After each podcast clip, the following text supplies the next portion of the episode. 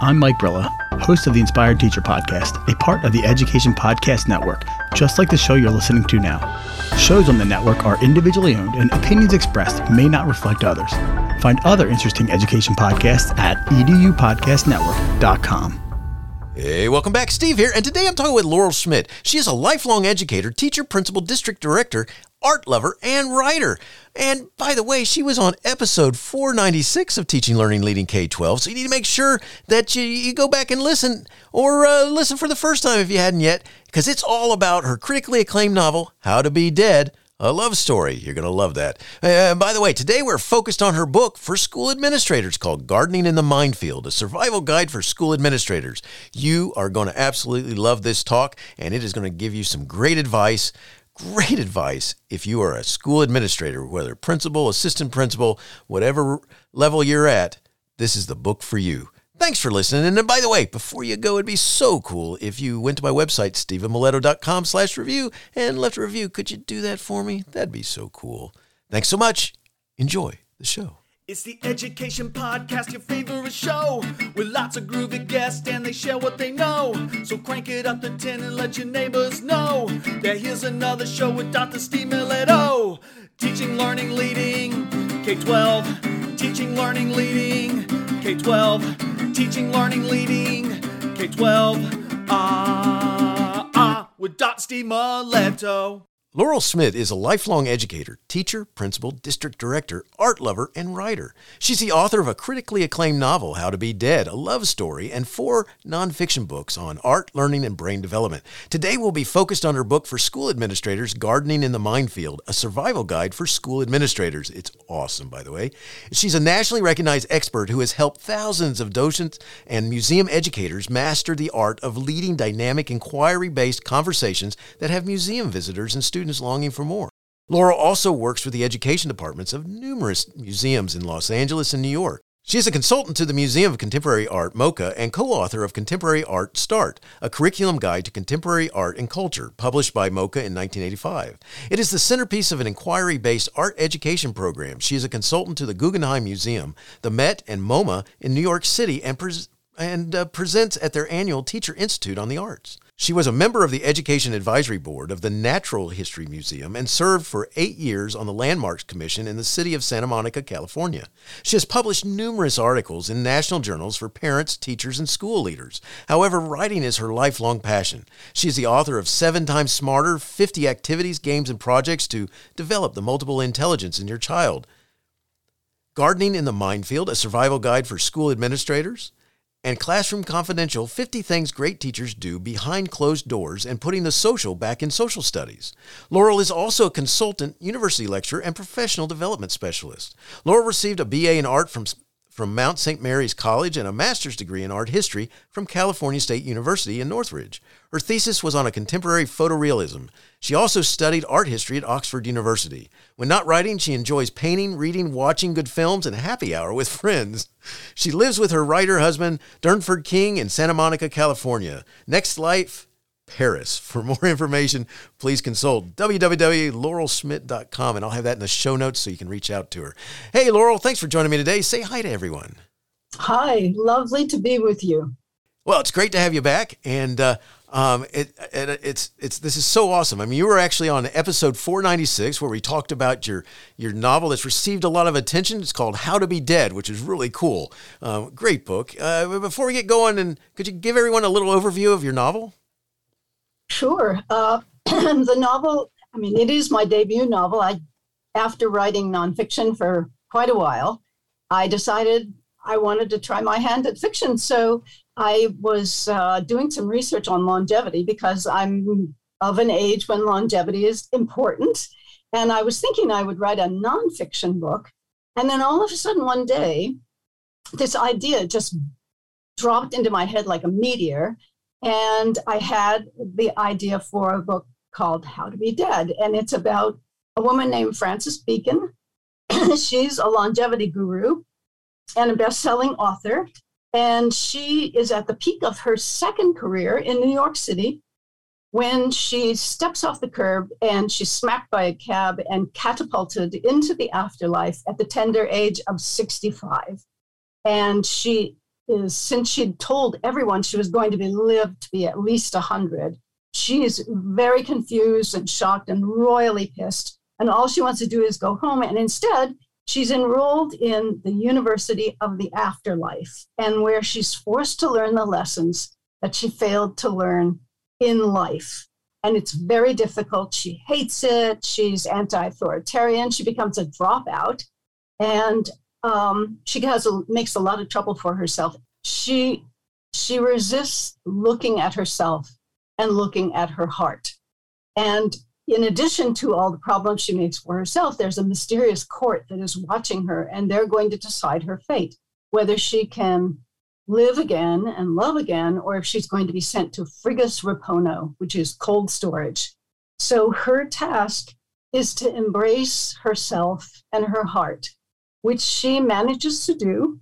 And um, in the end, it's a very compassionate, comedic tale. It's quite funny, actually, even though it's called How to Be Dead. It's actually, people, the critics have said it's a thinking person's comedy about the afterlife. And so Frances, in the end, she realizes that the only way to live again is to learn how to be dead. I love it. I love it. I love it. It was an awesome talk. and all, all the educators in your in your audience will relate to the idea of the university, the afterlife, and she's forced into a curriculum that is exactly what she needs and exactly what she hates. And so, if you've ever tried to teach students who are resisting, you'll recognize Frances. And if you've ever tried to cope with your own insecurities, you'll recognize Frances too. It's just so cool, and and uh, and all those people are right too because it's a thinking person's novel because you you got to pay attention because there's some funny stuff and some of it you'll miss if you're not paying attention. So, which I love. Yeah. I love that type of humor. So it's cool. And uh, well, it's great to have you back. And uh, I just want to remind the listeners, you'll find the link in your show notes, and I'll make sure I remind you of that because uh, you got to go listen to that interview and uh, and go find how how to be dead and uh, and read her novel. So good stuff. so uh, so Laura, let's talk about you as an educator. You were a teacher, principal, and district director. Could you talk about because I think you have a unique story on how you became a principal. So could you talk a little bit about that? Sure. I do. I loved teaching. I adored teaching. And I was uh, lucky enough to come to teaching in the era when um, it was very uh, open structure, it was early childhood, it was progressive. We constructed our own curriculum. It was very free and very you know, organic. And I had a fabulous time. And in my teaching career, I actually taught or was involved in every grade level from kindergarten through college because I have a very low threshold for boredom. And so every couple of years, I would tell my principal, I was very lucky, I had great principals. I would tell my principal, I need a new job, I need a new job. So he would change my grade level. And I, I didn't care as long as I got something new. And I taught in wonderful schools. My first school had 24 languages. It was like the UN school. It was in Hollywood. We could actually see the Hollywood sign from the playground. And so we had all these many, many, many languages. And the only thing we could do is teach them English as fast as possible. So I got to be in charge of a program called Reading, Writing, and Rembrandt. And what it was is using art to entice children to talk. And because we knew all these cultures had amazing art. And so if we presented them with art and helped them, gave them the vocabulary and the opportunity, they would start to talk. And they did. And eventually we had an art gallery in the school, and there was an art gallery, a public art gallery across the street. And all the kids, we every month they would go to all the exhibits, and eventually the children turned into tour guides in the museum. It was and and they were speaking in English. It was amazing. Awesome. Anyway, I loved teaching. So at some point along the way, I got a creden- an administrative credential, but it was just sort of like, oh, well, maybe someday I'll need that sucker. And then I put it in my sock drawer, and then that was the end of it. And I kept on teaching, and then I worked for a think tank, a um, education think tank for a couple of years, and I wrote curriculum, which again was very inquiry based. It was Socratic curriculum uh, ba- focused on social studies and the arts. So I'm teaching along, teaching along, having this wonderful time, but I changed districts and the superintendent in the new district was astonishing. He was an astonishing educator. He was old school, John Dewey, progressive, And I was at that time teaching in a very progressive school. We had no no uh, textbooks. We we cre- created our own curriculum. We didn't mm-hmm. have grades. We had conferences with the kids, and we were very community oriented. The kids were out in the community doing work, attending meetings. My kids clocked 264 public meetings in one year. That's how involved we were in studying democracy, studying community. How do people live together, historically and in contemporary? Anyway, so this wonderful superintendent who happens to have the last name, same last name as me, his name was Neil Schmidt. And people used to say to me, "Oh, are you related to him?"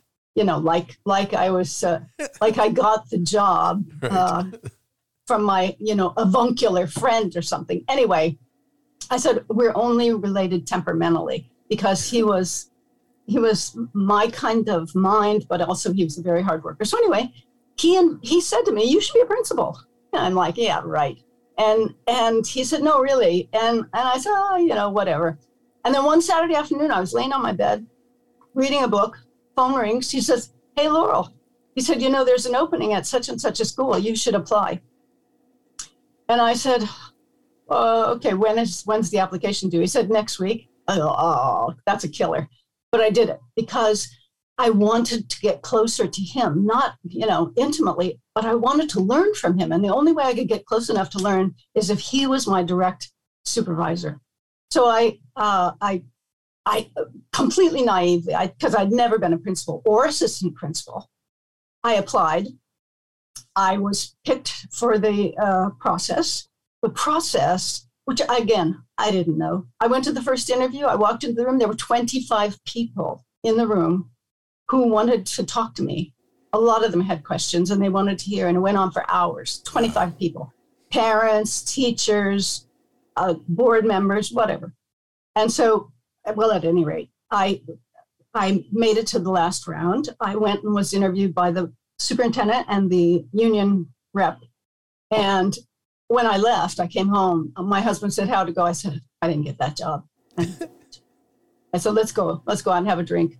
And we were walking out the door, and the phone rang. And I, I just kept walking. I was ready for cocktails. And my husband said to me, he said, Neil's on the phone. That was the superintendent. I said, you know, I said, don't joke with me. I really can't take it right now. He said, no, no, it's Neil.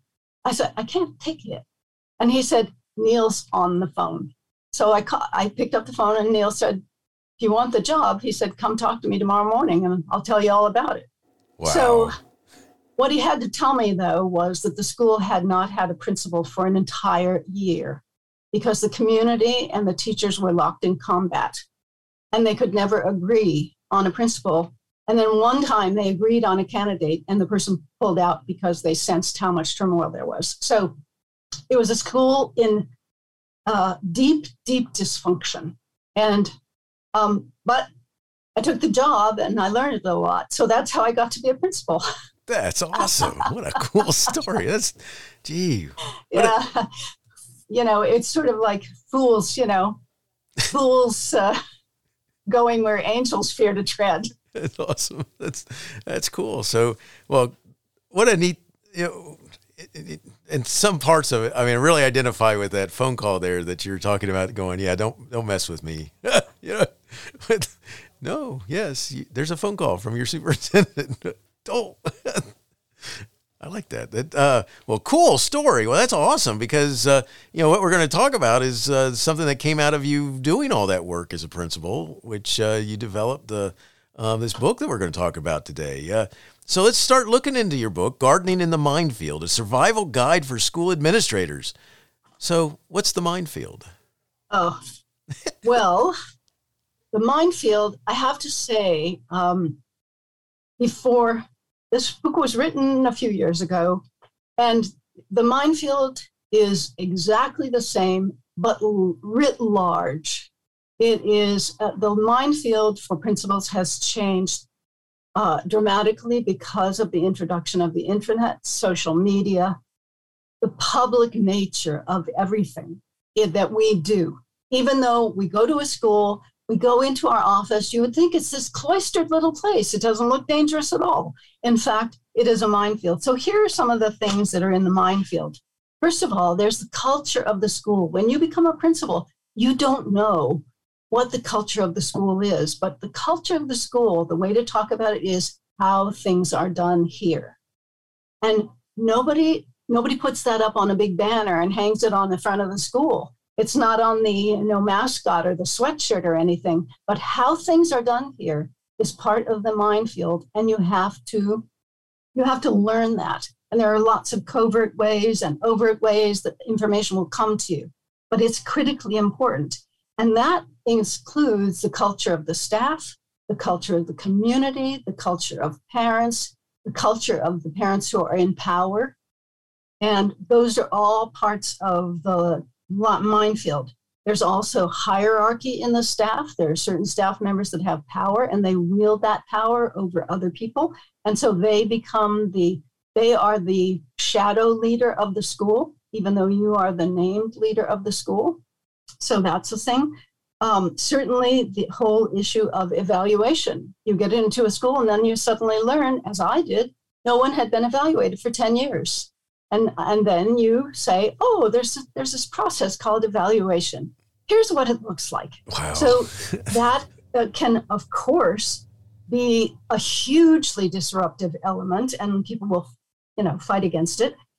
There's the sheer volume of the work the volume that you can never be at your best because you are constantly tired and there's constantly more and that's just a fact of the job. But it means that frequently you are operating at a lower than con- really super conscious level because you're just tired. And so you don't see the pitfalls. There's also people who are unhinged and they don't look insane at first. Um, but the insanity comes out when you cross paths with them in a certain way. But it's also true that there are people in the school and events in the school that can unhinge you.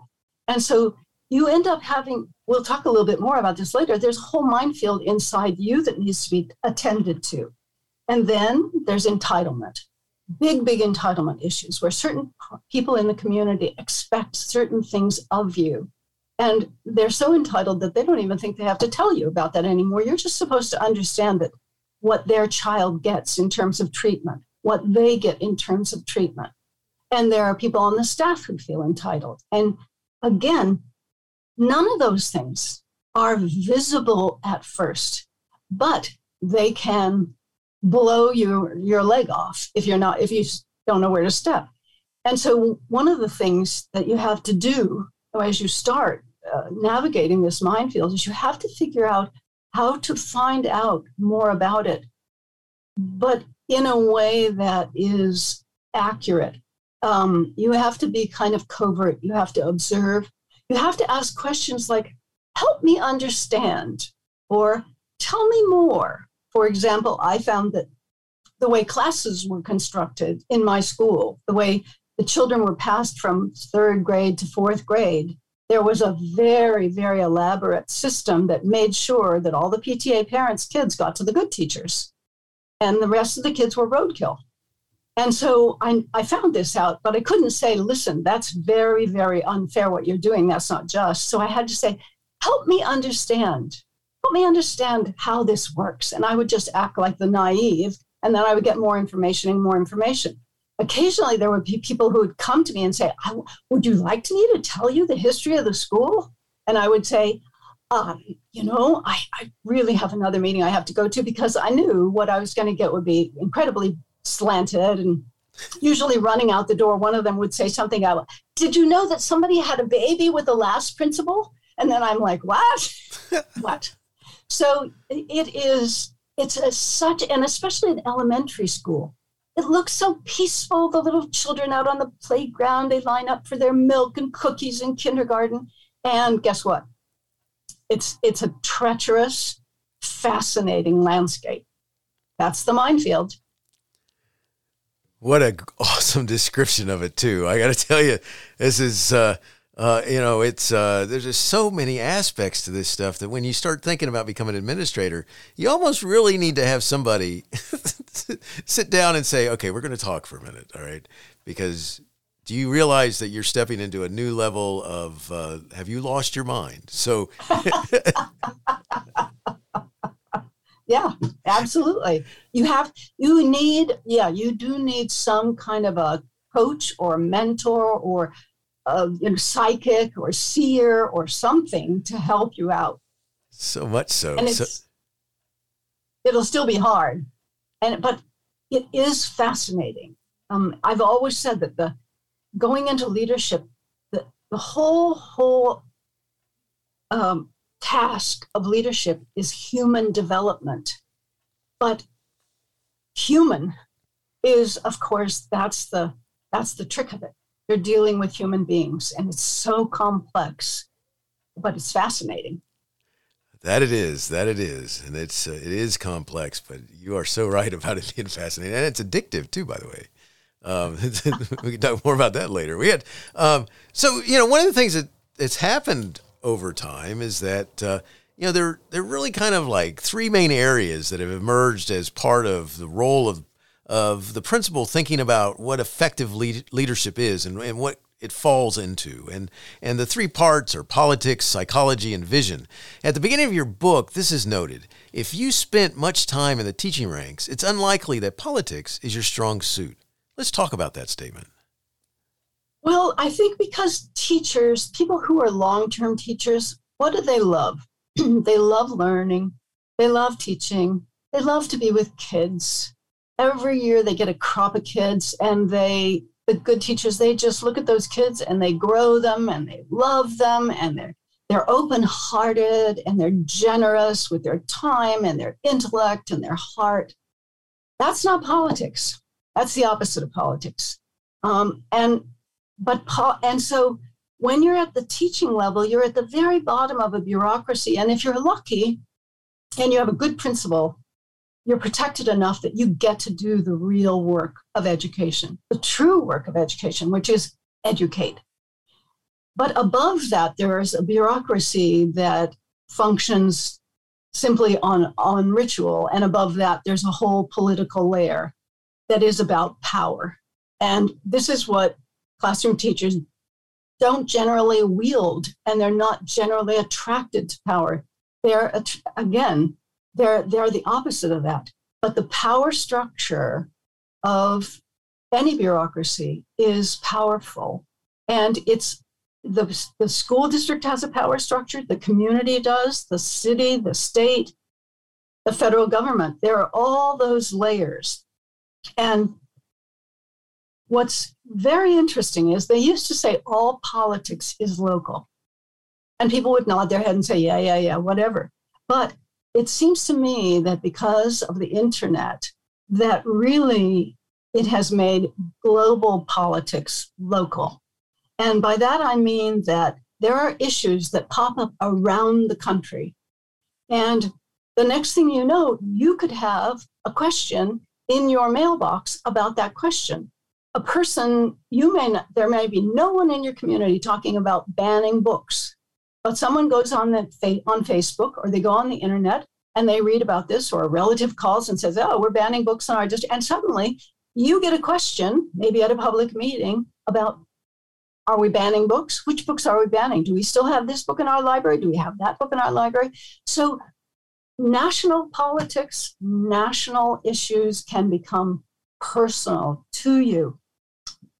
Um, there and the, some of the issues, of course, are gigantic guns, school safety, book banning, don't say gay, DNA test kits. I'm sure there are probably principals next week who will get a question Are you going to be buying DNA test kits for us? Because they got those in Uvalde. And you need to be ready to be able to answer that question. Um, critical race theory. Critical race theory has bounced all over the country in so many permutations, you have to be able to answer questions about that, even though critical race theory may never, ever have been discussed in your locale before. So the thing is, yes, you need to be an educator, but sometimes when you're dealing with political issues, you have to be able to act like a politician, which means you have to be able to talk like a politician, which means you need media training. There really is in in the political world it, you if you persist in being naive, you will probably not last. You have to understand that when people are dealing with political issues, behind the scenes, there is money and there's power, but it's always behind the scenes. These are not the things that are announced. People announce policies, and you might look at the policy and scratch your head and go, What the hell is that about? We don't need that. What? What? What? It seems like it's out of the blue. It's not out of the blue. It's someone's idea that they have pushed forward and they've cloaked it in language that looks like, oh, there's a good idea. And it passes without objection sometimes. And then you realize, oh, that's what that means. But if you stand up in public and say, what's that about? I don't understand. Well, you know what? You're you're not fit for the job in their eyes because people play the political game of nodding their heads and saying yes. And then afterward, out in the cloakroom, out in the hallway, somebody whispers to you, it's about blah, blah. And then you know, okay, that's the reason. It's not a good one, but that's the reason. So, media training means that you learn how to answer difficult questions in a way that two things you do not step on a landmine. And secondly, you use it as an opportunity to promote what you are doing right on the same subject, what you have been doing well all the time related to that subject, what your plans are in the future on that subject. It's a formula that people use. And if you learn it, and you can learn it in Gardening in the Minefield, I have a chapter where I teach you this formula. It's not hard to use, and you can practice. And one of the ways, once you recognize it, you will see politicians using it all the time all, all the time. When they are asked a question, they will use this ABC formula to answer it. And it sounds like, well, you're just being a, a politician then. No, you're using a political moment to promote your agenda. And your agenda is about kids, and your agenda is about your school. And so you want to be able to say what is good and right about your school while still attending to the concerns of the community because no matter what question, and this is so interesting in schools, no matter what question is asked, even if it seems like a really nasty gotcha question, underneath what parents really want to know is is my kid safe? Will he or she get a good education? That's what they want to know. And so if you're able to craft an answer that allays some of their fears, but mainly says, but this is what we are doing here with your kids to make sure they are safe, that they're learning, that every day they're making progress. Then the parents generally forget about the question they asked because they're so happy with what they've heard. But again, you need to you need to understand that and learn it and use it. And again, you might think, I got enough on my plate. I can't learn anything else. I can barely keep my head up. That's true. But you don't want to have to duck because there are bullets flying at you. So if you learn how to use, if you use media training and you really learn how to use this, when the difficult questions come, you'll answer them and then you'll be proud of yourself. And you know what? The rest of the community will too. This is the other thing that I have noticed in political, in community meetings where it gets political. Most of the people in the room are rooting for you. They want the principal to succeed. They want their school to be good. They want to know that they're in good hands. And if other people persist in asking mean questions, pointed questions, eventually the rest of the community gets sick of them doing that and they will stand up and talk for you. And so it, it is to your benefit, absolutely to your benefit to master that skill. Yeah, that's a, that's so awesome because we net that's something that we really don't get training in. I mean, we what ends up happening is you kind of, uh, um, you know, you you interviewed for the job, you get maybe you got a call back, and uh, and then you, somewhere along the line you got the job, and uh, and then what happened was a lot of on the job training, but right, and um, you know, talking with the media is one of those that really shouldn't be left to the chance that you say the right thing, especially when there's some tools that you could, uh, um, you know, ignite or utilize for your own purpose. Can you mention one or two that might be uh, helpful that you know that come to mind when you talk about uh, tools that in learning how to use the media you might be able to use?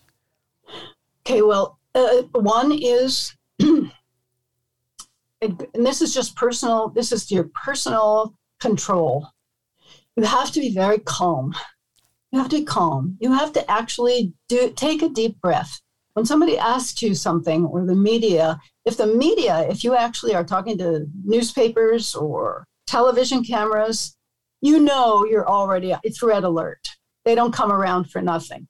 So you need to be calm and realize that they'll stand there as long as they need to to get their story, which means that you can take a moment or two to, con- to compose yourself. Just because somebody fires a question at you, you don't have to fire an answer back. You can compose yourself. And composure is, again, one of the things that people want to see. They want to know that this person is in control. I mean, we don't, in California, when I was a director, I was in charge of school safety. Well, it's California, we have earthquakes. Parents want to know all the time what are you going to do if there's a big earthquake? The big one. They always talk about the big one. You people have hurricanes or something like that, but we have earthquakes. You have to know that every single school has an earthquake plan and they have that in place. So, as an administrator, you need to know that you've done the job, you've done your homework on those things like school safety, because very likely one, one of the most common reasons you'll be facing the press will be a school safety issue. And so get smart about school safety. Learn what your school safety plan is, know it by heart. And then when you walk around your school and supervise instruction, which you will do, make sure that the elements of your school safety plan are in place. Are the doors open? Are they closed? Are, are there obstacles? All those kinds of things so that when you face the press, you can um, answer them. And the other thing is that the press will come back. You don't have to tell them everything. You can tell them a little bit, and then you can say, and I have to, I have, I will come back to you in blah, blah. I'll be back in a half an hour. I'll be back. You can contact me here. You can contact me there. So you don't have to give them an entire autopsy of what's gone on. Um, but you give them enough. You get, and again, it is always that you end whatever you've said on the positives of what you are doing and what you're doing for children. That's excellent. I appreciate it. You know, it, and you know, one of the things that, uh, especially in this world that we're in, I mean, you never know when you're going to end up having to talk with the media, or having to write something for the media, or having to discuss something that's going to appear eventually in the media, and and uh, having some sort of training on how to talk with them is so important because I mean, there's actually a friend of mine uh, who was she was the vice president of Bristol Myers Squibb, and she did communication, communication constantly, and she said about writing, if you if you're going to write something that's going out, she said, if you would not be comfortable having it on the front page of the New York Times tomorrow, do not send. We'll, we'll talk more about that later. I got to tell you though, I love that because that's that's one of those things. Uh, just a note, as a you know, when I was an assistant principal, I worked in a school where uh, um, there was the phantom administrator evaluator of written memos. All right, and oh. what this person would do is take the current memo and circle poor grammar or structural errors and things like this or spelling errors. Wow in red and then post them on the English department workroom bulletin board. Oh. and so oh. if you ever wanted, and what's funny is that I was there at a time when I'm pretty sure I figured out who it was, but you know, I'm not hunting anyone down. So it's like, I just, you just look forward to, you send out a memo, go to the English room and see what they said about it. So, you know, who the person said about it. Cause it was all, it was one person. A lot of people kept their distance from that person yeah, But uh, there's a lot of stealth activity on faculties. yes. Whether it helps you or not, that's that's another question. It, it really is, and I, and, you know, one of the things that uh, we've got to talk about here is that uh, you know we get into this right at the beginning, the idea of uh, politics uh, being something because you know the whole idea is that as a teacher you don't really have to deal with that, or or if you should have you stumbled through it and they forgive you because you're you're the teacher of my kid you know that type of thing but uh, they're not as forgiving with the principal and so let's talk a little bit about some of the things in politics that uh, um, she has to become adept at whether she wants to or not. I mean, can you talk a little bit about some of those main areas that they need to be develop some political savvy? Well, I think you know we've touched on a lot of it already, um, which is the communication part, but it's also that you have to pay attention to the political landscape, even though all of your energy is going into your school, which means you do need to occasionally look at watch a board meeting. You do need to look at the board agenda. You, if there are, you know, awards being given out to schools or to educators and all that, you need to show up. So it's um, it's it's again, it feels like sometimes the things that we have to do in service of politics are interfering with our ability to do the real job. But it, it is the reality of schools that they are linked, that they are intertwined, and it behooves you as a principal to get smarter. And if you think you're not really good at it yet, um, find a principal who's survived a long time and take them out for drinks, get them liquored up a little, and then tell them, listen, tell me what's really going on here. And, and you'll learn. You'll learn a lot. Very much so. You know, it's funny because, like, one of the, the lessons I learned was that there are people who you need to give them your time, and sometimes that meant uh, spending a, you know, have a, have a. Um, I don't drink coffee, so I'd, I'd have a diet coke while they drink coffee, you know, in the morning, or or going to meet them once in a while for uh, early dinner or something like this, and and just you know, if you spent time like that, not only did you learn stuff, but you also then um, made a mover and shaker kind of happy that you paid attention to them. And it's funny that I never, hmm. never in a million years, when I was a teacher, ever thought that that was something that we would have had, you know, that my administrators had to do.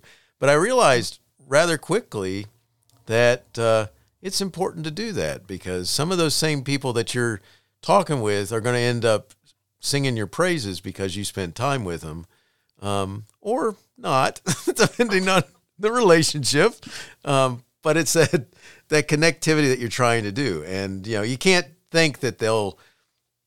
What the funny thing about the politics of it is that you can't actually think that you'll get anything out of some stuff that you do because it may not even work in your favor, you know. And it's, but it it's worth trying because it's a that's a little talk about a the word minefield fits very well. I like that. The uh, you know so uh Let's talk a little bit. Let's shift gears. Let's talk about psychology. I've heard you refer to teaching as a famine culture. Could you explain what you're talking about? Yes. This was this came out of being a principal and observing my staff and trying to understand what was going on. I had I was in a school that was wealthy to begin with. The PTA, the Parents Association, raised $250,000 a year just for extras in the classroom. Oh my god. just gosh. for extras. wow. I know. It, it, was staggering to me because all of my teaching experience had been in very, very poor communities, multicultural communities, marginal communities, communities of color. I loved I loved the schools where I taught. I was used to being immersed in life and in all these beautiful cultures and languages and different kinds of food and all that. And then I ended up being a principal in a school that was very different, very wealthy. And yet, when it came time to have budget meetings where the teachers and the PTA would sit down to talk about how shall we spend this $250,000, there were pitched battles. It was ugly. People some people didn't want to go to the meetings other people couldn't get, wait to get there but it was always always ugly and i could not understand what is going on here. There were i observed hoarding. Again a school with tons and tons of stuff but everyone who's been in a school knows about hoarding that people have construction paper in their closets that's so old the, uh, the dye has leaked out at the edges. But if you ask them, can I have a piece of that purple paper? Absolutely not. I might need it in the year aught five. And so that I'm so I observed hoarding. I observed an undertone of anger and sometimes outbursts of anger that I didn't really understand. And there was antisocial behavior amongst the staff. there was tension and antisocial behavior. Um, and then um, the other thing that was mind boggling the PTA gave me $25,000 just to use for conference fees so that people could go to conferences. And I'm in Los Angeles. Disneyland is very nearby. They have conferences across the street from Disneyland all the time. You could go there, sign into the conference, go to Disneyland. Nobody would know. But there were people on my staff with the offer of money to go to all kinds of conferences would never ever go. They would they refused to do any voluntary professional development. Involuntary, they would show up, stick their fingers in their ears and get through it. But voluntary, no. And I'm like, are you kidding me? If I were in a school with this kind of money, I would be at a conference every other week. So anyway, I couldn't understand it. I just couldn't understand it. But the one thing I did observe that was very interesting, I used to take chocolate kisses, little Hershey's kisses, and I would throw them in the teachers' boxes randomly, Tuesday, Friday, whatever. Suddenly, there would be this crush of people all around the mailboxes, people I hadn't seen in months because they were hermits and they stayed in their rooms, came out to get their Hershey's Kiss. So I knew there was a network of communication. And then one came into my office and she said, Someone stole my Hershey's Kiss. Oh my gosh. I was like, I reached in my drawer, handed her a five or six, and said, Don't worry, sweetie, here you go and so all of this, I'm trying to process what is this about? And then somebody may, during the summer, I was the principal of special ed summer school. And it was summer and it was special ed. Come on. So I would get coffee cake and muffins and stuff like that and put it in the office. So when people came, there was food. So we were leaving the last day. And I said goodbye to this one teacher. I didn't know her particularly well, but anyway, I said goodbye to her and she said, Thank you very much. And I said, Oh, you're welcome, you know, whatever. And she said, You were a good principal. And I thought, Oh, that's interesting. And she said, You fed us. And I said, Oh my God, there it is. There it is. So I found this amazing book called Man and Society in Calamity. And it's, it was written in 1946 by a man named Pitirim Sorokin. And he wrote about different calamities and what were the social, psychological, and emotional effects on people when they went through calamities. And one of the calamities was famine. I looked at the characteristics of famine victims. I looked at my staff. It was practically a perfect match. And so, what they talked about was the idea that when you're subjected to a famine, and then the abundance comes after that, you don't recover. You still keep thinking about the famine and you worry that the famine will come back. And therefore, your behavior is of a faminist. For example, what they said about famines is that the mind is monopolized by the calamity, that there is a suppression in learning in, in learning activities, which was exactly what I was seeing in my staff. They said there's a suppression in any activity that doesn't promote, doesn't relieve the calamity. There is there is apathy alternating with anger. I certainly saw that in my staff. Sudden, sharp emotional changes in, in emotions, a decreasing capacity to focus on the important issues, and also attacks on those who cannot or will not provide relief. And if you so if you look at so then I was thinking teaching, teaching as a famine culture. Of course it is. Every year teachers find out if they're going to have a salary raise or salary reduction. Are you going to have money for Xerox paper or no money for Xerox paper? Are you going to have an aide in your classroom or no aide? Are, is the district budget going up or down? Are teachers being laid off? In New York City this year, right? I was in New York in July talking to teachers who were in very, very battered emotional condition because they had just gone through the whole pandemic two years of what everybody knows was an agony. And then the district said, oh, we don't have as many children this year, so we are going to have to deal with excessing. They called it excessing. They didn't say we're going to fire you. They said we're, we're excessing, which meant they're getting rid of teachers. And so here these people had given so much during the pandemic, which was a time of which was a time of a plague, a calamity, and the reward is they were considered excess. So, and I mean, you know this. Teachers sometimes teachers say that they pay at least five thousand dollars a year out of their own money to buy supplies for their classrooms, particularly elementary. So I looked and I thought, well, sure, it is a famine culture. No wonder people act this way. They have all the characteristics of faminists. So then I thought, all right, what do we do about this? so I started focusing on notions of abundance.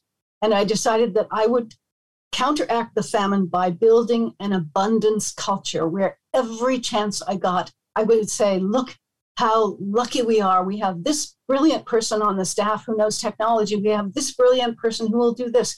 We get to do this together. We have this opportunity. We have that opportunity.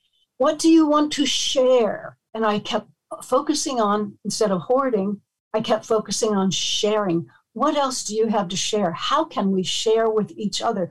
And one of the one of the things I did that helped a lot for building that cohesion and sharing is I instituted something called visiting day. And on visiting day, I would teach a class for an hour, and my assistant principal would teach a class the next hour. And whoever's class we were teaching, they got to go and wander around the school and watch their peers teach. And what happened is they started seeing things that people were doing in other classrooms that they really liked. And so then they started talking to that person and then they started sharing. And so instead of hoarding, I even had teachers at the, in this famine mentality. I had a teacher who came into my, my office almost weeping. And she said of another younger teacher, she stole my poetry lesson and that was just devastating to me that the, that people were so uh, felt so needy that they couldn't celebrate the idea that somebody wanted their poetry lesson and a whole bunch more kids were going to study poetry. It was so lovely. And instead, it was an affront, it was a wound to their psyche. So, um, that's the that's the famine culture and i've observed it over and over and over again and it continues. It, right now, in many, many cities, schools are cutting back. They're cutting budgets. They don't have the tax base because of the pandemic. So the schools are on the chopping block. And who feels it? Teachers. It's crazy, isn't it? It's like, uh, and just as a note, I just, I have to admit this because I think, I, th- I think far enough in the past it's been that uh, this is there's no one still angry at me but uh, i at one time i was a history teacher and i also did theater in the school i was the theater sponsor and and uh, which meant that i had a storage room and uh-huh. Uh, what happened was the school system decided uh, that they were only going to give so much paper to each school um, yeah. per semester and uh, um, well they did that and then what happened was they suddenly had all this paper towards the end of the year that they realized, oh my gosh, we've got too much surplus paper left. So they brought in a couple pallets in our school, uh, and they did this across that system. It had, I think it had about 15 high schools. So I can only imagine the number of schools and pallets of paper that were delivered because we had a lot of paper delivered to our school. And uh, so basically, the the the uh, this school had a lot of dysfunction. Just know that. So the announcement that was made had to do with if you need paper, time to get the paper now. And so I made sure that I put a bunch of that paper in my storage room, right?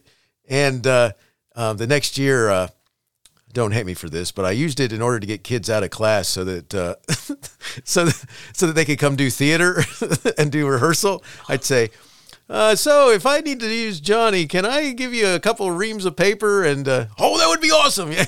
so, yes, I. You are a perfect example of teaching as a famine culture. That is absolutely perfect. Thanks. The bartering part. That's a, a little new wrinkle I hadn't heard before, but I love it. I was I, I learned well from a character on uh, you know on Mash, you know Radar, if you know that show, and and, yeah. and Klinger, and you know it's like one of those things that uh, um, I was like, it worked out well too. I was able to because uh, some people use up their ration of paper like that, and it's like, oh my gosh, yeah, and yeah. And, uh, and, and yet, it's when you if you step outside of the education world and look at it, you think that is pathetic. You are yes. a teacher. You need paper and pencils, and they're telling you you can't have paper. Amazing. Yeah. Yeah. Definitely. Still going on. Still going on, yes. So, so just as a note, I just wanted to make sure that you knew that you are talking to one of those who represents that culture. The, uh, I love it. um, So let's talk about a leader and their health. I mean, why should a leader be concerned about uh, his or her mental health? Uh, because it's sometimes it's all that you have standing between you and the forces of evil, you and you know complete and utter collapse. It, you are you are your own best resource when it comes to how are you going to get this job done, which means your strength, your courage, your persistence, and all of those things are inner qualities, inner qualities that you have to summon every day, and not just every day, but on a minute to minute basis. I think this is something that um, until you've been a principal, you don't realize that your office door, if your office door is open, you are open for business, which means from minute to minute, anyone can walk by. Someone who's having a personal crisis, someone who just wants to have a day off, someone who doesn't have paper and is enraged, someone whose chocolate was stolen, who knows who's going to come through your door? And from minute to minute, you have to make assessments of what do I need to do in this situation with regard to this person's mental state. But here's the problem if your own mental state is vulnerable, you are subject to a lot of uh, agony. So here's what I uh, talked about in in gardening the minefield which is the, this idea of who's renting space in your head. Because this is the truth. We all, first of all, we all have neuroses. We all make mistakes. We're all bad news on the job some days. That's just that's just the truth. That's just about having a pulse. So fine. But who's renting space in your head is about the baggage, the triggers, the vulnerabilities, the voices inside your head that make you vulnerable. And those voices can come from childhood, from your culture, from your religious background, from family dynamics, from personal experiences, from trauma. But they are internal voices that we may not hear anymore, but they are influencing our reaction to people and to events. So you can have one person walk in your office and they, yeah, they seem to leave you a little unhinged. You're fine, whatever. It's okay, sweetie, you know, and you fix them up and out they go. Next person comes in and you want to slug them. Why? It's not about them. It's about you because they remind you of something or they stir something in you. And what we also have, besides all these this baggage, is we have patterns of behavior that we learned for survival in our childhood, in our family system, in our education, maybe in our last job. I call them sappers because they sap your strength, they sap your control, they sap your consciousness, and they put you in an unconscious place where you unconsciously and automatically respond in a way that may not be good leadership, but it may not be good for you. And so the sappers, they're those voices in your head and they take away your locus of control and they're in charge. So I'm going to list some sappers, and your listeners can just see if they recognize any of these, and of course they will. Then, if you are a listener and you recognize two or three of these things, worry not. Worry not. Okay, so there's the pleaser. Some of us have an instinct that we want to please people. So if somebody comes in and they're making a demand, even if the demand is ridiculous, there's something in you that says, I need to please this person. That might come from your mom or your dad or Catholic school or whatever. Who knows? There's a critic. A lot of people are living with a critic in their head. Somebody, some voice in there that says, Oh my God, I can't believe you did that. Can't believe you said that. You sound like an idiot. You know, when are you going to learn that lesson? Look at you. And the critic sometimes then leads to procrastination. Some of us are procrastinators. We keep putting things off and putting things off and putting off those painful things. And a lot of times it's not because you're lazy or stupid or you really don't want to do the job. It's because you want to do it perfectly. And right at the moment, you don't have the information that you need to do to respond. You don't have the support or the manpower. You don't have the, the focus, the mental attention at the moment. You don't have a minute to yourself. I had a budget report. My first year as a principal, oh my God, I'm horrible with numbers. Me, I'm an art person, right? I love art. I love language, and numbers do not speak to me. So there was this budget report. And it was on my desk, and I was supposed to turn it into the district, right? I knew nothing, nothing about this. I kept shoving it to the side, shoving it aside, put it in my inbox, then bury it, cover it up, cover it up. Finally, one day I said to my assistant principal, I'm not my assistant principal, my administrative assistant, who was fabulous. The woman spoke eight languages. She was brilliant, brilliant. What she was doing in that job is another story. so I said to her, Linda, I, I have a big problem. I said, I have this budget report. It's due. It's probably overdue by now. I haven't even looked at the due date because I'm scared to look at it. And I said, I don't know what to do. And she said, Oh, well, she said, don't worry about that. She said, just take the same numbers from last year, fill them in, and then say in these columns over here and send it in. It'll be fine. I said, Are you kidding me? And she said, No, no. She said, They do that every year. She said, Then they adjust the budget. It doesn't matter. She said, Whatever you put on there, it doesn't matter. Just do it. I said, Oh my God. I want to, you know, I want I wanted to worship the woman for that okay, I was procrastinating because I didn't know what to do. And so sometimes we procrastinate because we want to do things well, but we can't. All right, there are a couple of other ones. Worriers. But even if you're doing your best, you worry, okay, what else is going to happen? What else is going to happen? And you wear yourself out. I finally taught myself, because I'm a big worrier, I would say, all right, look, you can worry about that, but it's too soon. It's too soon to worry. Okay, that's not happening for two weeks. So if you want to worry about it next week, that's fine. But right now, you don't have to. So then I would just push it away and push it away. And my neurosis would creep back. And then I would say, okay, too soon, go back in the closet for a while. But worriers, um, it's very bad for your physical health as well as your, well as your mental health. It cause stress that you don't need. There's enough stress out there without that. And then there's the controller, which is a, a, an impossible, impossible situation to be in in a school where there are thousands of moving parts. You cannot control the thing. You can work with it. It's it's wild, it's instinctive, it's all over the place. And what you have to do is embrace it and love it and see what you can do. But controlling it, that does not happen. And people who try to control tend, unfortunately, to focus on small things that they can't control, which makes them look like pedants or like they're just nitpicking at small things. And it's really that instinct. So if you recognize these people inside of you, there are many things that you can do. First of all, if you read in my book, in Who's Renting Space in Your Head, I actually give little templates for how you re, how you eject, how you evict each one of those sappers. What do you say to yourself? What mantra do you use? How do you what habits do you pick up to get rid of those? The other thing is, if you have medical insurance that covers therapy, get it. Get therapy.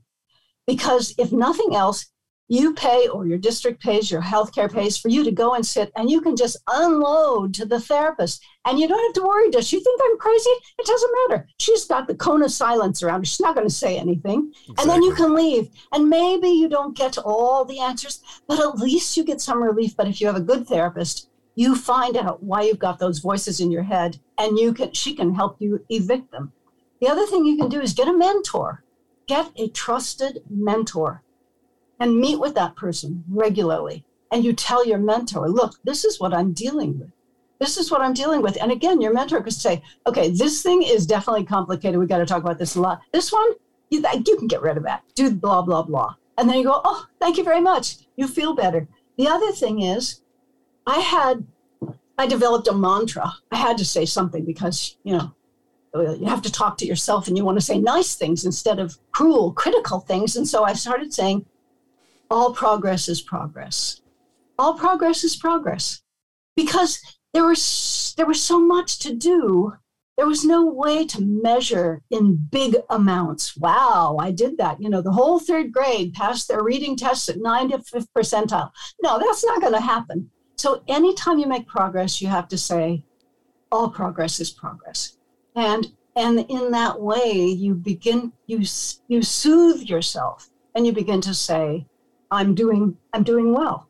The thing about it is it's hard. Human dynamics is very hard. And you're playing it's like playing chess from both sides of the board. You have to see where you are moving, you have to see where that other person is moving. And you can't see much about them, but you really can know your own vulnerabilities. My vulnerability was people yelling. Weird. My mother wasn't a big yeller. She didn't yell a lot, but when she yelled, it meant somebody was in trouble. So if I had a parent come in and sit in my office and start yelling, I'm looking around the room to see who's in trouble. There's the only person is me. So I'm thinking, I'm in trouble. okay, well, that was just childhood stuff catching up with me, but it made me feel so vulnerable that it was hard to look at that person and reasonably say, all right, let's let's figure out what's going on here. What's going on here? Because so much of my energy was tied up with my own anxiety of, oh, I must be in trouble because mom's yelling. So those are the kinds of things, if you can get a handle on those, you can really, really calm yourself down to a place where you can make better sense of the world around you. And the thing is, if you do, if you try to do this, you will grow. You will get stronger, you will get clearer, you'll get more courageous. There will be times when it will be painful and you will build up, as my beloved superintendent told me, scar tissue. You're going to get scar tissue, Laurel. And of course, I at the time he would say it, he would smile. And I would think, why are you smiling? this is not good. But um, but the thing is, if you master those things in your work life, it also uh, it also influences your personal life, and so your personal life gets better when your work life gets better in that way. So that's why mental health is really, really important. That is so powerful. I mean, that whole section and just the because there's so many ways that it comes back to haunt you if you're if it's not happening right. I mean, it's just everything from snipping at people to you know getting worse where you're maybe getting combative with people and, and I don't mean physically. I just mean you know where you start picking your own fights. it's like you got enough other problems to go on without without doing that. I mean, it's like you know it uh, because that's something that because. Uh, I'm like you. One of the things that uh, I have a problem with is that I'm a worrier, and you know, and and when you when you start getting like, oh my gosh, Monday morning, I made an appointment at eight o'clock to meet with people who hate me. you know, it's like, why exactly. did I do that at eight a.m. That you know, and so all weekend long, you're going, what's this going to be about? You know, and, and I got better as my career went on in that area, but at the same time, you still you, I still had that worrier part of me. It's like I want to say thanks, Dad. You know, that's my dad.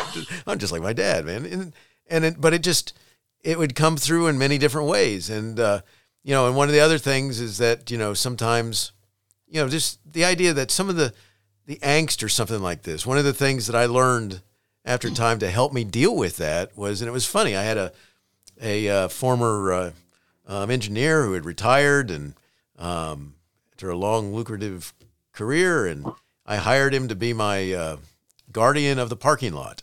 And uh, and so he he was in a, uh, a golf cart that we bought, and it was to keep you know alien invaders off the campus and to keep our own creatures from leaving the campus. And and uh, so he had a blast doing that. And so you know, there's a couple things that I used to do, and this was one of them because I realized that things were getting a little rough. And he told me one day, he said, he said, Steve, just call me on the radio. He said, we don't have to talk. He said, I'll come pick you up and we'll just drive around campus and you can chill out. And I, and I said, that's awesome, man. And so I, I do that. And I tell people, if you see me in the golf cart, I'm not having fun. I am, I've put myself in timeout. So please just give me about 10 minutes. All right. 10, 15 minutes. Cause I'm, I'm I'm there because I'm not being good in the sandbox. All right. So it's.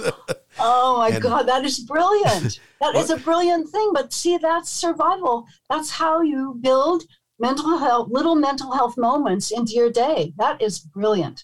Thanks. It was something that really paid off because I was so thankful for him. Because I mean, and and what was cool was sometimes he'd surprise me with like a like a uh, hot dog from this really cool restaurant down the road or something like this. Go here, eat this. Well, I'm, i just no, just eat it. Just, just eat the thing, man. And I, you know, and it it was good, and it was like chill chill out time. And then before you knew it, I'd be getting off the golf cart and going back in. But I. I, I got to tell colleagues that that's one of the things that you know you just have to figure out what works for you because if you don't, oh my gosh, man. So cool stuff. Uh, you know, one of the things that uh, um, is also something that's important as a as a leader is focusing on your own personal gr- your personal growth. Can you talk about that? Definitely.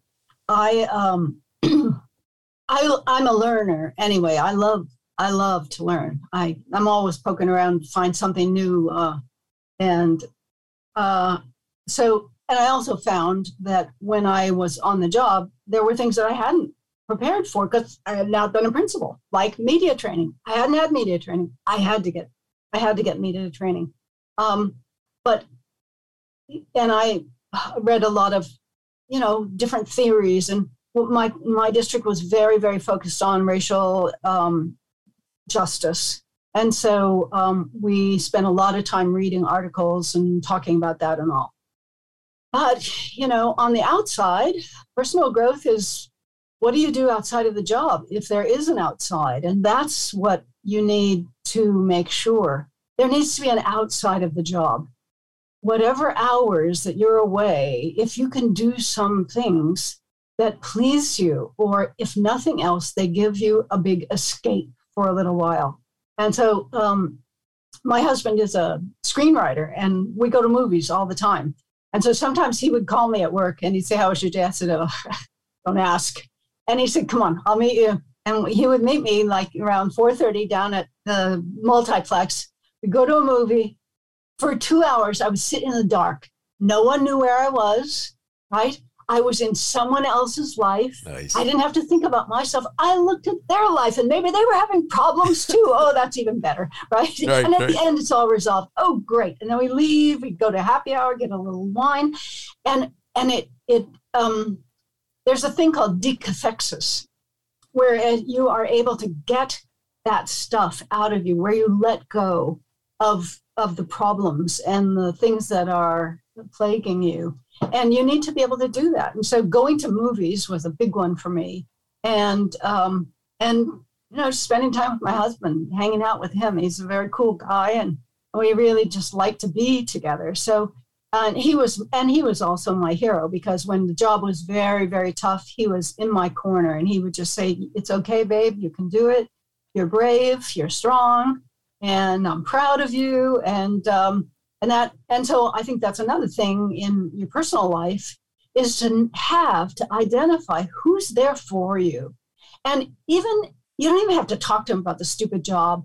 Just you know just be able to talk to them about anything you know or just go out and take a walk together or whatever it is. But you need to have people who are your like they're your they're your the cloak that you pull around yourself to soothe yourself and protect yourself um, in the off hours. And then when it's time to go back to work, you put on the armor and head back in.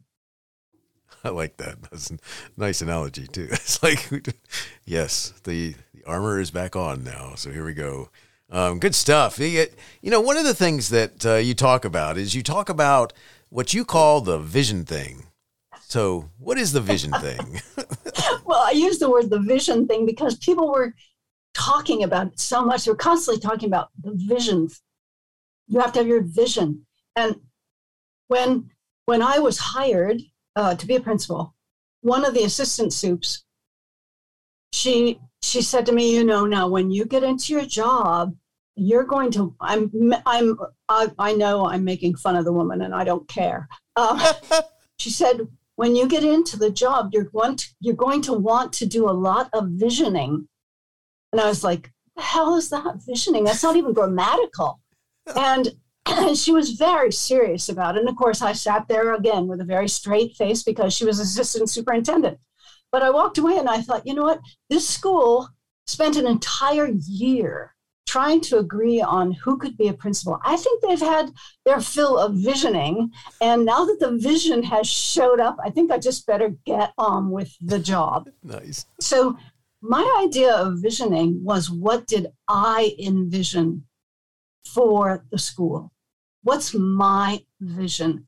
And how could I distill it down to something that was recognizable to me and other people so that we would know if we were getting closer and closer and closer to what we were talking about. And for me, I had um, my vision, which was I didn't always broadcast this particular saying, but I lived by it. My bumper sticker was teaching hasn't happened until kids learn. And it sounds maybe simple at first, but it wasn't. What I found in my experience was that a great deal of the teaching that was going on was actually very performative. It was people standing up and talking in a classroom full of children.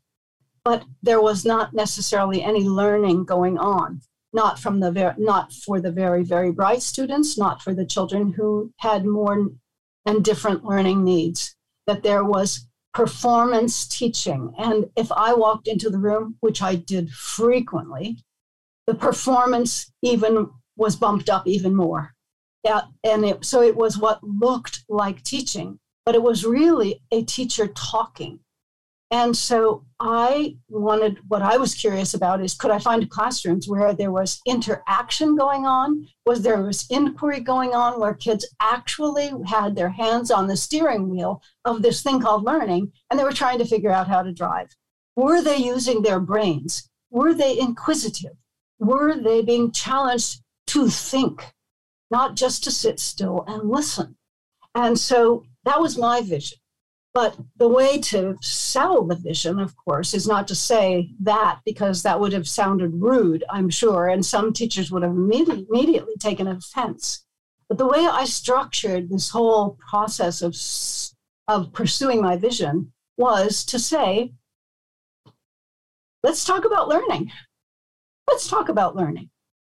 Everywhere I went, I said, let's talk about learning. And so I, um, first of all, I had to, if I was going to find out if kids were really learning, I had to get out of my office. All right, so that was number one.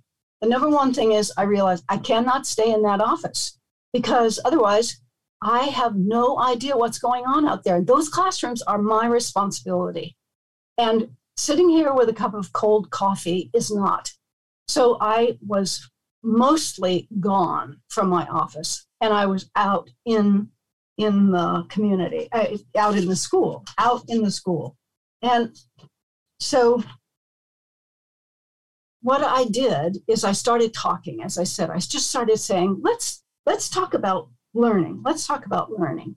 And um, and of course, what I'd seen, this is another thing that I'd seen, there were a lot, a lot of bright kids in the school. And so many classrooms, the performative teaching was accompanied by a child or a couple of kids called the designated answerers. And when the teacher would ask a question, the designated answerer would have his hand up and he or she would answer the question. And the teacher would be so pleased. And the teacher would ask another question, another hand goes up. And two or three kids were playing like intellectual ping pong with the teacher. Well, it wasn't really intellectual, but it was like ping pong with the teacher. And the rest of the kids were like having a rich fantasy life. They didn't have to do anything. They just sat there. And as long as they kept out of the line of fire, they were fine. So none of this, none of this um, was okay with me. So then I started um, trying to figure out so, how do I get people to buy into this idea of learning? Um, looking at learning. And that's really so that's that's what I had to do. I had to transfer the vision from my head into that into the conversation, into the conversation. So what I did, first of all, I just started visiting classrooms. I was curious. I wanted to see what was going on. This had not happened in this school. People were not used to administrators coming into classrooms, and some people actually locked their doors. Um, so, but I had a key, so I could go in. Uh, many people kept their doors closed all, all day long. Again, I have a key, I can get in. And there were two reactions, but this was what was so fabulous about it. First of all, I did it because I missed kids. Being in a being in the principal's office and then all the kids are out there, I miss the kids. I miss the learning stuff. So some teachers loved it. They had been teaching for so long being so good, being so excellent, and nobody was telling them. Nobody was giving them feedback. Nobody was saying, damn, you're fabulous. And they, when somebody, I came into their rooms, watched them teach, and then whenever I left, I took a little a post-it pad with me and a pencil or a pen. every time I was in the classroom, I left a little post it on the desk of the teacher saying, and I'd say one good thing about one thing I saw, and I would leave it. They were thrilled.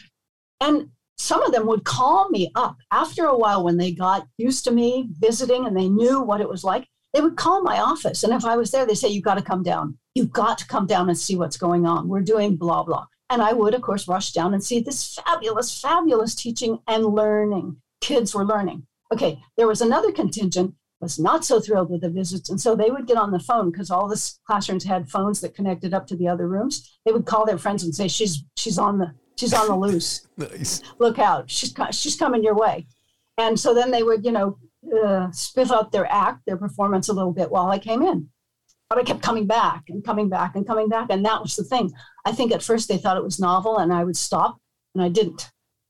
And everywhere I went, I collected what I called traveler's tales, which was little tiny anecdotes about kids learning. Kids learning. That was the idea. And so then when I would go to PTA meetings, I would tell traveler's tales to the parents because they don't know what goes on in classrooms. They, they want to know, they're curious, but they don't know. So I would tell them, oh, I saw this, I saw this science, this kid said this, and I would make it very detailed, and they loved it.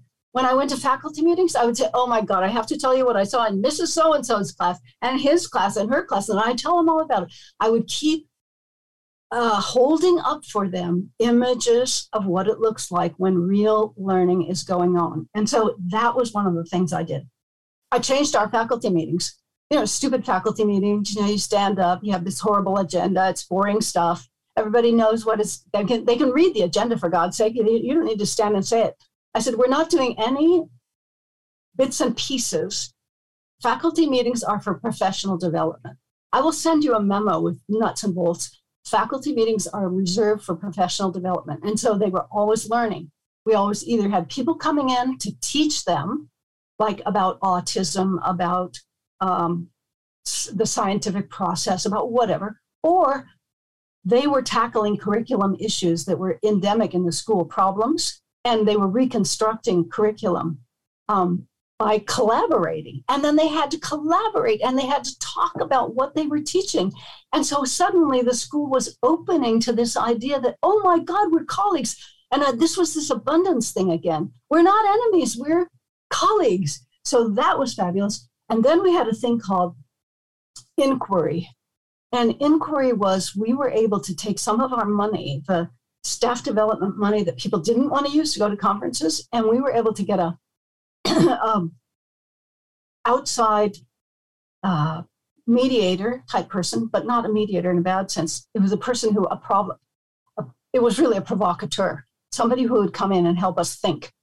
And we were able to sub teachers out during the day. And so five or six of them could meet with the provocateur and talk about learning and talk about student and bring student work and begin to examine student work.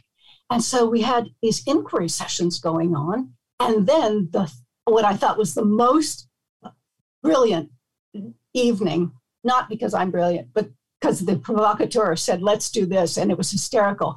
The parents wanted to have inquiry sessions. So we had an inquiry group for parents at night. And they would come and we'd talk about learning, talk about learning. So one of the meetings with the parents, we gave them a sample fourth grade standardized test to take. And they took the test. And then they spent the rest of the evening arguing over which was the right answer why this doesn't make sense, why this makes sense. No, it's this. No, it's this. And by the time they had ripped that standardized test to shreds, then we said, well, okay, well that was that was exhilarating. Let's now let's talk about learning. And so they had many of them had this idea that the standardized tests were like God. That was what you needed, and eh, never mind anything else. You got to get those scores. And after they took the test, they're like, this is a terrible test. and we said, well, that's, uh, that's some insight there. One of the great, great things too, we had so many scientists in our community. And so, but our science curriculum was almost non existent. People, because we were really close to the ocean, our school was 24 blocks from the ocean. People taught dolphins. Everybody taught dolphins. Kids could speak dolphin fluently, right? if you were in kindergarten, you talked about dolphins. Second grade, first, grade, everybody was teaching dolphins. Nobody was teaching anything else. And they certainly weren't teaching the scientific method. So for staff development, I invited the scientists in the community to come in and talk about their work, not teach us, to talk about their work. You had people who had hearing issues, people who did things with eyes. There was a man who was creating helmets, helmets to wear at night that cooled down the brain because it helped the brain revitalize sooner. Anyway, so then what happened is the teacher said, Oh my God, this is what science is like. This is what science looks like, not that crap in the book.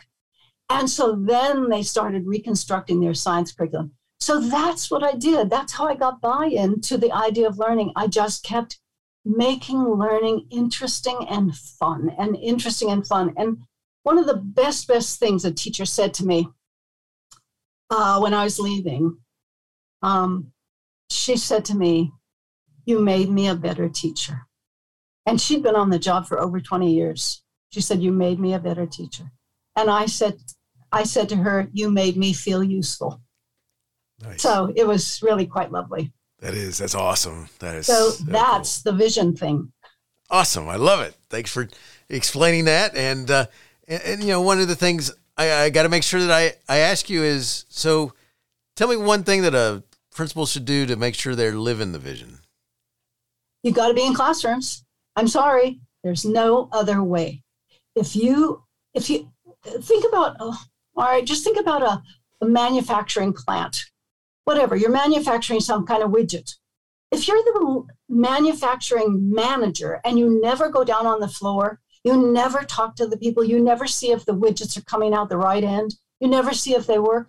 How are you managing? How are you the manager? And schools are not widgets, they're human beings, they are life. You have to be in classrooms. And yes, the sacrifice you make is that when you get back to your office at three o'clock, four o'clock, the pile of work, the inbox never sleeps. The inbox never sleeps. And so now you, it's after work and you have a pile, pile, pile, pile of work and you have to do it. Yes, you have to catch up. And the more you dialogue with your teachers, the more they will want to come after school and talk to you. So you'll end up having teacher conferences. And finally they'll go home. And then finally you get to the inbox. But but you know what's going on in your school and you know what not going on and and that's to me it's the only way you can be ethically accountable to your students and your community is to spend time where the rubber meets the road that is so awesome so so cool I, you're i mean laurel this has been awesome talking with you and we're, we're coming to a close i got a couple things that i want to ask you last. Sure. But, you know, gardening in the minefield is just so powerful, and you know, it it just hits at what the principals deal with all the time, and gives them suggestions and ideas about how to get through it. It's so cool. I, you know, one of the things I want to um, get you to do is before we close, could you let everyone know where they could connect and learn more? Oh, sure. Well, I have a website. It's www.laurelschmidt.com. So easy. Um, and when you get there, you'll see a lot of stuff about my novel, but there's another page that is all of my other books, and there's stuff about me, and there's my email address. And I get emails from people all the time about, about education. So feel free. I am your colleague.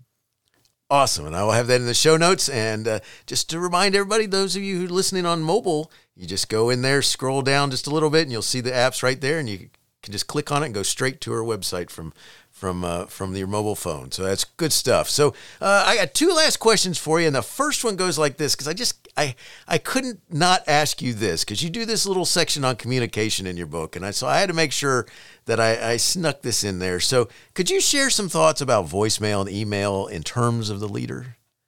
Yes, I would say the one word treacherous, absolutely treacherous, and um, but you cannot ignore it so this is there's that's the trick of it. All right.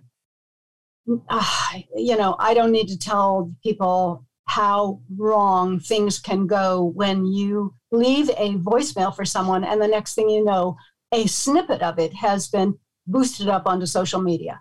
Same thing with an email. An email can be edited, it can be forwarded, it can be quoted. These are the places where probably you are paying the least attention because you're just trying to get through that list of phone calls and emails.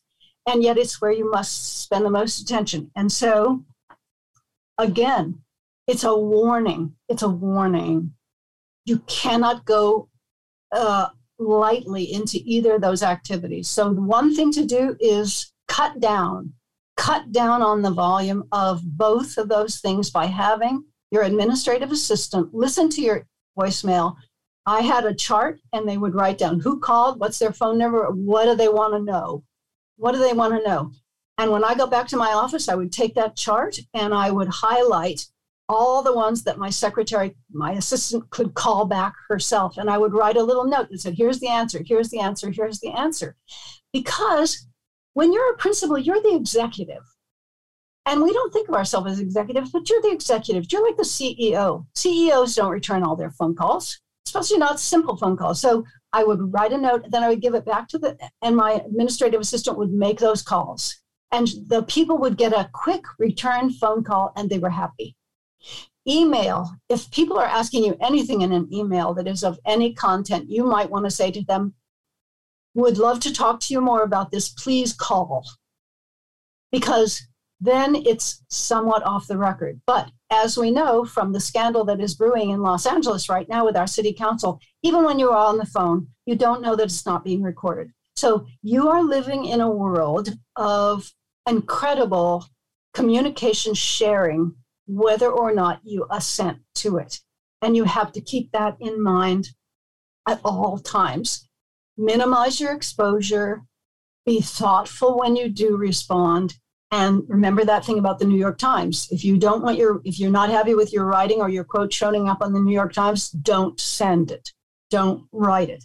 All right. Because you can spend weeks of precious time trying to undo one mistake that you made in writing. And then there goes all the time that you should be spending with your kid. It's so wild. I mean, that's just just incredible advice and powerful. And but you are so right. I mean, just one one mistake, you sent that last email too late at night, or you know, yes. or uh, you've accidentally hit the all caps button and didn't realize it, or uh, you know, there's any number of things that could happen there, and and you know, you meant well, but it sure didn't turn out well. It's like nice. exactly. So, great. Exactly. Great stuff. I, you know, last question for you, Laurel, and it goes like this: If you had a chance to speak with an audience of brand new principals, what is something that you would want them to think about as they left your talk? I would want to think about the immense responsibility of guiding youngsters through their childhood, which is so precious and they are so vulnerable, but they are also so, primed for excellent learning. You're responsible to see that that happens as much as possible. And it will take courage. Courage. They need to one of the things that they really, really need to be so aware of is when the job feels scary, it doesn't mean you're doing it badly. It probably means you're doing it very well. And it's scary because it takes courage to stand up to all of the forces aligned against you and to do what's right for kids. But that's how you know that you're really a principal and you're really a leader is that you do what's right for kids. That is so awesome. I love it. Uh, Laurel, thank you so much for talking with me. Uh, Gardening in the Minefield, a survival guide for school administrators, is an awesome read. It's filled with amazing thoughts, suggestions, and tools for helping the school principal overcome the many obstacles and frustrations of being a school leader. Every school administrator should take time to read it. I'm wishing the best in all you do. Thank you so much. It was delightful. Hey, you have been listening to Teaching, Learning, Leading K 12, a podcast to help you help kids achieve their dreams. Teaching, Learning, Leading K 12 is a member of the Education Podcast Network. Podcasts for educators, podcasts by educators. Teaching, Learning, Leading K 12 is a member of the podcast network based in Canada called Voice Ed Radio. Voice Ed Radio, your voice is right here. The opinions expressed on Teaching, Learning, Leading K 12 are those of the guests and host. Teaching, Learning, Leading K 12 is intended to share ideas, advice, and suggestions. Teaching, Learning, Leading K 12 is produced for educational purposes. Hey, thanks for listening. It would be awesome if you visited my website at stephenmiletto.com and connected with me, left a review, and listened to more episodes. And by the way, you could also share it with your friends, with your family, and uh, your colleagues. Thanks so much. You're awesome.